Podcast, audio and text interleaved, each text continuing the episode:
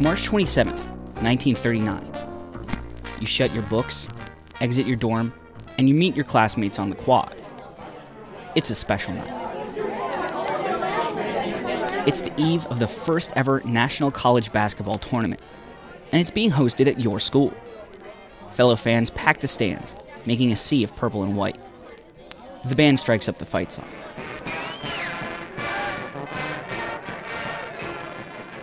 The two finalists, Ohio State and Oregon, take the court. But they're not your school. They didn't make it this year. Not this year, you think, but they'll make it next year. There have been 77 next years.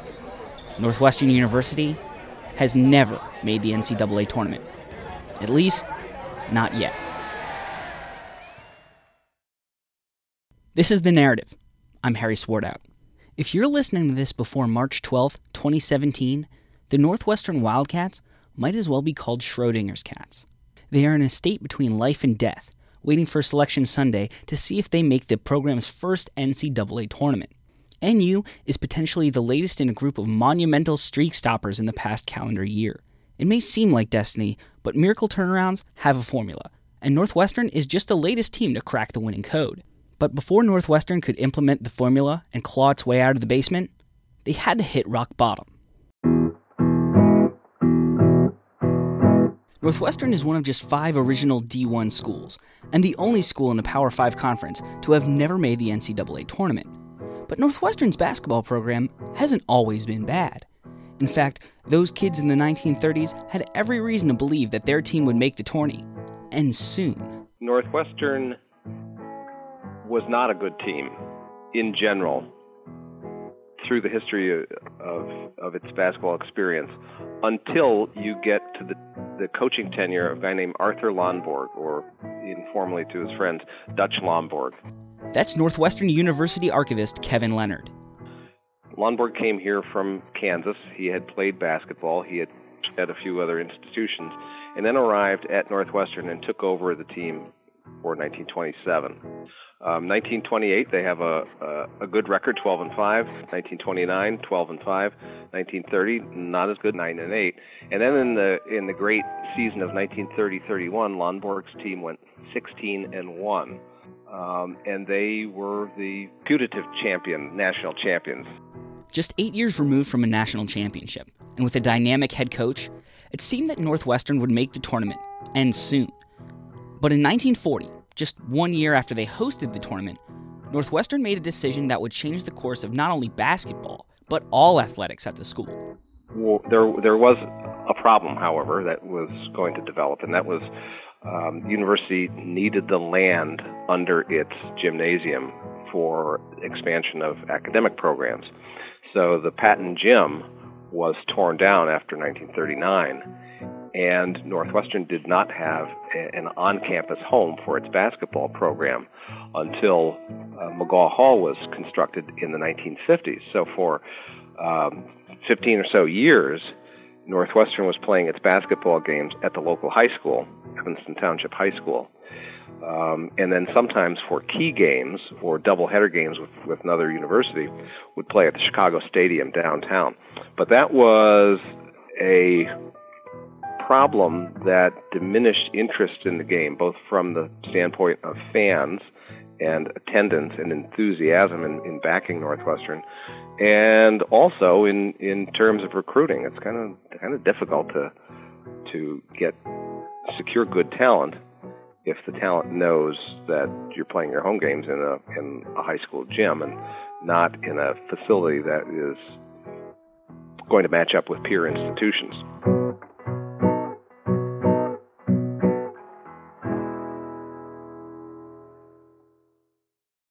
Forcing their basketball team to play in a high school gym was a reflection of Northwestern's attitude towards sports beginning in the 40s. It wasn't so much academics came first and athletics second, but more like a complete apathy towards sports.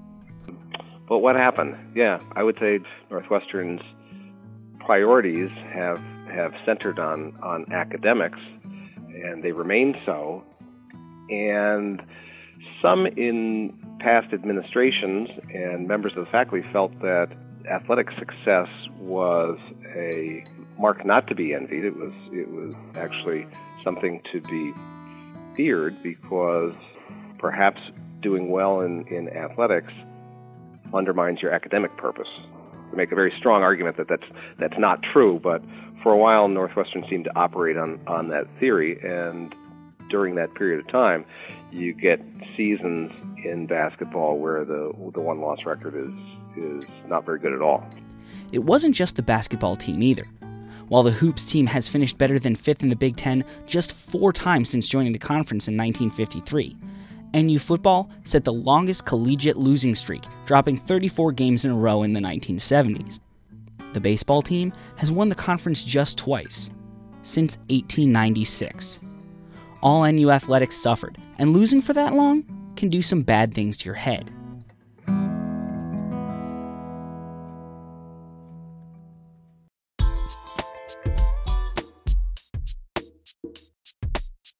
I know that everybody knows what it feels like to lose at something. That's Dr. Denise Johnson, psychological consultant to the New York Giants. But you know, when we're talking about college and professional athletes, you would have to multiply those feelings by a thousand. Everywhere they go, people want to talk about the failure, people want to give them advice about the failure, and even when people don't speak about it, oftentimes the athletes talk to me about the fact that they can sense the disappointment on other people's faces or they feel like they're walking under a black cloud or or like they're being covered by a wet blanket because the reminders of their failure are everywhere. And the worst thing about that is when you experience that kind of loss over and over and over again, it begins to make you doubt yourself and your abilities, and it makes you doubt your team and your team's abilities. The dangerous cocktail of self doubt and program ambivalence severely curtailed recruiting at Northwestern. The less able players and their lack of on court success led to a dearth of Northwestern alumni at the highest levels of basketball. And Billy McKinney had a had a significant career in the NBA as a player and then as a uh, uh, front office executive and, and broadcaster. Um, golly, um, lots of, of well, lots not not relative to say UCLA, but plenty of people have gone pro. There are a number of Northwestern alumni who are playing in in leagues overseas. Um, what names come to mind? Joe Ruklick, um, I guess the, the, the the point I may be reinforcing is that it's I'm I'm, I'm trying to think and, and not coming up with a lot of names. Um, so it is not a, a feeder program. Has not been a feeder program for the NBA. With the players, coaches, school, and NBA all doubting the team, it didn't take long for the fans to start doubting too. The Northwestern Wildcats have played basketball at Welsh Ryan Arena since 1983 and the venue lets the fans get right up next to the players, which can be beneficial. I enjoy Welsh Ryan. I think uh, obviously uh, Welsh Ryan's unique um, in compare, especially in comparison to the other gyms in the Big Ten. That's NU's all-time leading scorer John Shurna. I think it made it made for a fun atmosphere. The fans were close to the floor, and it's. Uh, I mean, it would often get compared to uh, like a nice uh, to a high school gym. But I think uh, you know when we needed needed the support, the fans were always fans were there and uh, cheering their hearts out. This is the part of the program where I explain, for full disclosure, that I am an alumnus of Northwestern, and even I'll admit the students had an interesting relationship with the team. The fans still supported and showed up to games. They just didn't expect much, and the negativity fed into itself.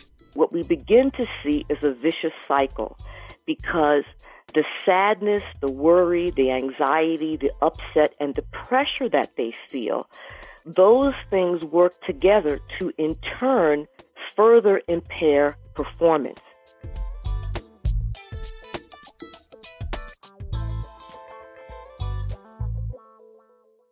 There will always be some players that break out of the loop like John Shurna, who played between 2009 and 2012. Shurna lets it fly and he hits a three. That was almost NBA range. He had a formula to bounce back from the losses. You know, after after the game, move on move on to the next one and try and uh, try and go out and win that one.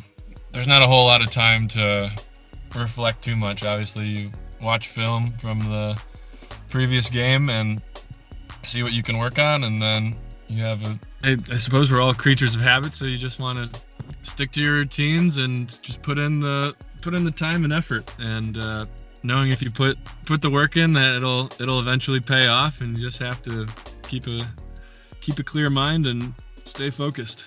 But for most players and coaches, losing quagmires are hard to pull out of. In fact, desperate players and coaches' efforts to shake themselves out of a slump are often detrimental to the team's structure and psyche. Here's Dr. Johnson again. Most players, coaches, and athletic administration, they seem to focus more on the physical aspects of the problem rather than having a truly mind body approach to the problem. So, so this is what I see them do. A lot of times they'll try to get more athletically gifted players. They'll have the players spend more time studying plays and, and have the players spend more time getting reps at practice. They might have the players do more things like watching film more. Uh, they might have the players focus more on doing more weightlifting or doing more running and track.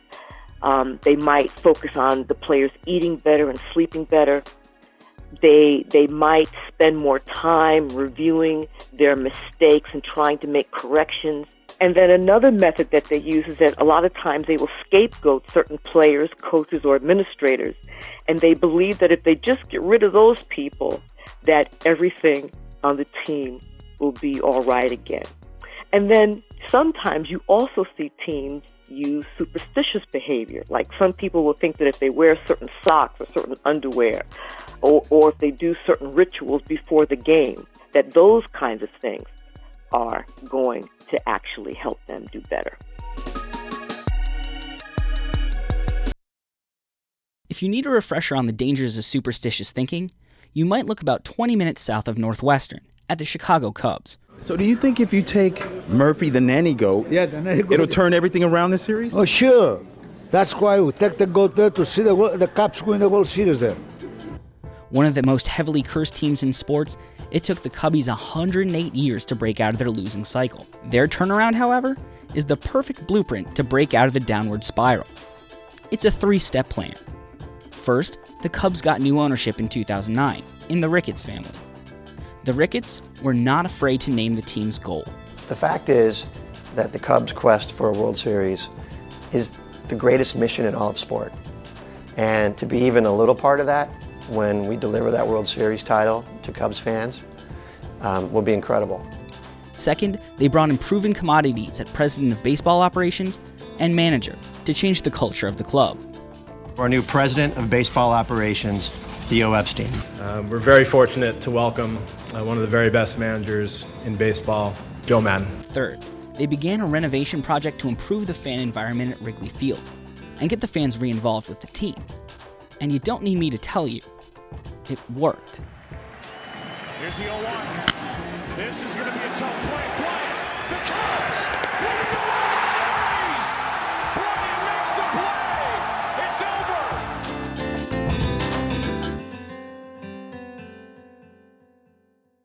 Northwestern is beginning to follow the path their southern neighbors laid out. In the 90s, the university hired athletics friendly staff. For a while, they were reluctant to name their goal or even say tournament. But they got there in the end. Now, at the beginning of the season, did you guys lay out some team goals? And and what were they? I don't know that we necessarily. I think said I, I. No, I can't. I guess another question is: Did you guys ever think that this was your year to go to the tournament, or did you ever explicitly say like that was a goal that you guys had? With media and everyone, it's obviously the question that always always gets brought up and uh, gets asked. So I think it's it was always, I suppose, the elephant in the room. But I think we, I think we did a good job of staying focused and uh, trying to, trying to, trying to reach that goal. I suppose. Once the leadership is on board and the goal is set, the team needs a change of mentality. So let's say that a player makes a mistake either in a game or a practice, and, and the mistake can be something simple like the player moved right instead of moving left in whatever play that they're going to do. A lot of times, what you will see the player do is that the next time he goes back out into practice or back out into the field, he'll say to himself under his breath, don't go right, don't go right, don't go right. You know, the brain really doesn't process the word don't very well. So what the brain tends to do is it, it drops the word don't from don't move right. And all it hears is go right, go right, go right. So the player will go back on the field telling himself don't move right, don't move right. And then he will be surprised when he finds himself continuing to do the same mistake that he's trying to correct. But the reason why is because he doesn't understand how the mind and body work.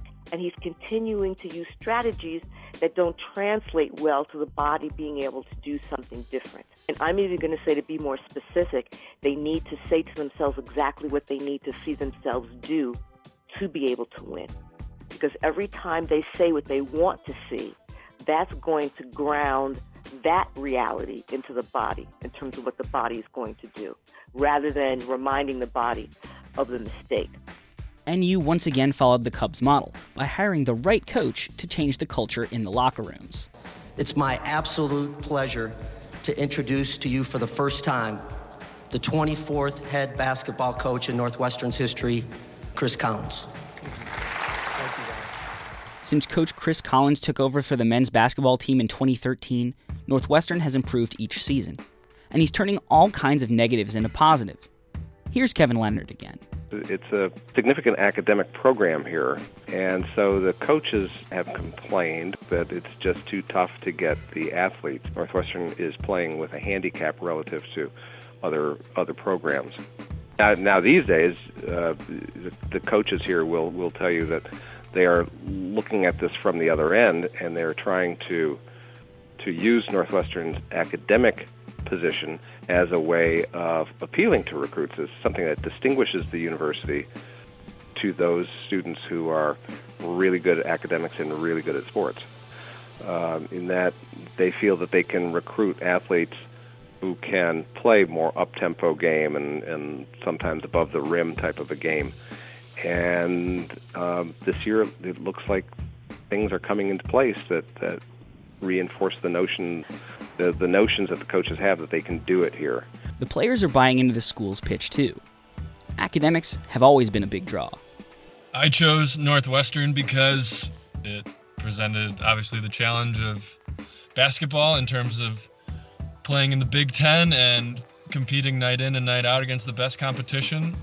And it also provided one of the best educations in the world. The combination of the two is too hard to was too good to pass up. But now the pitch can include not just playing in the Big Ten, but winning too. Here's current Northwestern forward Vic Law. Well, to be honest, this is the game that uh, I committed here for. This is uh, when I committed, you know, and everybody said, "Why are you choosing Northwestern?" You know, they have no culture. There's nothing. There's no basketball presence there. And uh, to play in a game like this, that I don't think any Northwestern team has really played in a game so big as this that really meant everything. I mean, how can you not be excited to play in this game? The third step, giving back to the fans to re-grab their attention, began the day after NU's regular season ended. Welsh Ryan Arena will undergo a $110 million renovation and be ready by 2018. But the biggest way Northwestern is giving back to their fans is by winning. The players are using their underdog role to their advantage, taking some Big Ten teams by surprise. They're surprising everyone. The underdog can use the other team's perception of them to their advantage. If the underdog team spends the time, they're going to inherently get better. And then what they can also do is remain humble and don't alert everybody to the fact that they've improved. And then what they can do is when they actually get out on the court with the other team and the other team begins to underestimate them, then the underdog has the ability to show what they can do. I've seen it happen time and time and time again. You know, when you look at sports, there usually are no great athletes that don't have an adversity story. And and and the thing to me that makes an athlete great is in the face of adversity, do they have the resources and skills and the patience to try to do the things that are necessary to execute a comeback.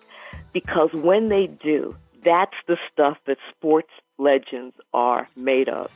Knows that a win for Northwestern likely secures their first NCAA tournament berth in the history of the program. Taphorn. Long inbound. Pardon with the catch.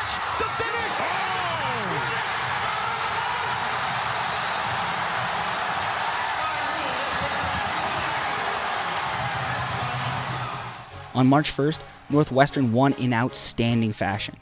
It beat perennial Big Ten powerhouse Michigan. The sold out home crowd at Welsh Arena stormed the court. It was a miracle play, the kind of thing that happens against Northwestern, not for them.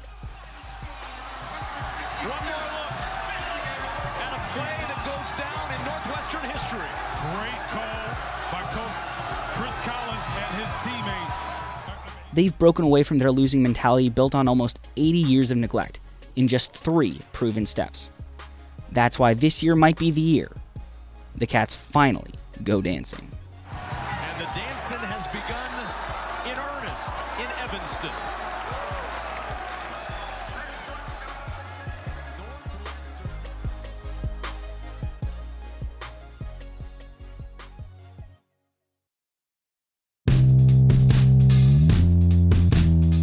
Special thanks for this week's episode goes out to Dr. Denise Johnson, John Shurna, and Kevin Leonard and the Northwestern University Archives.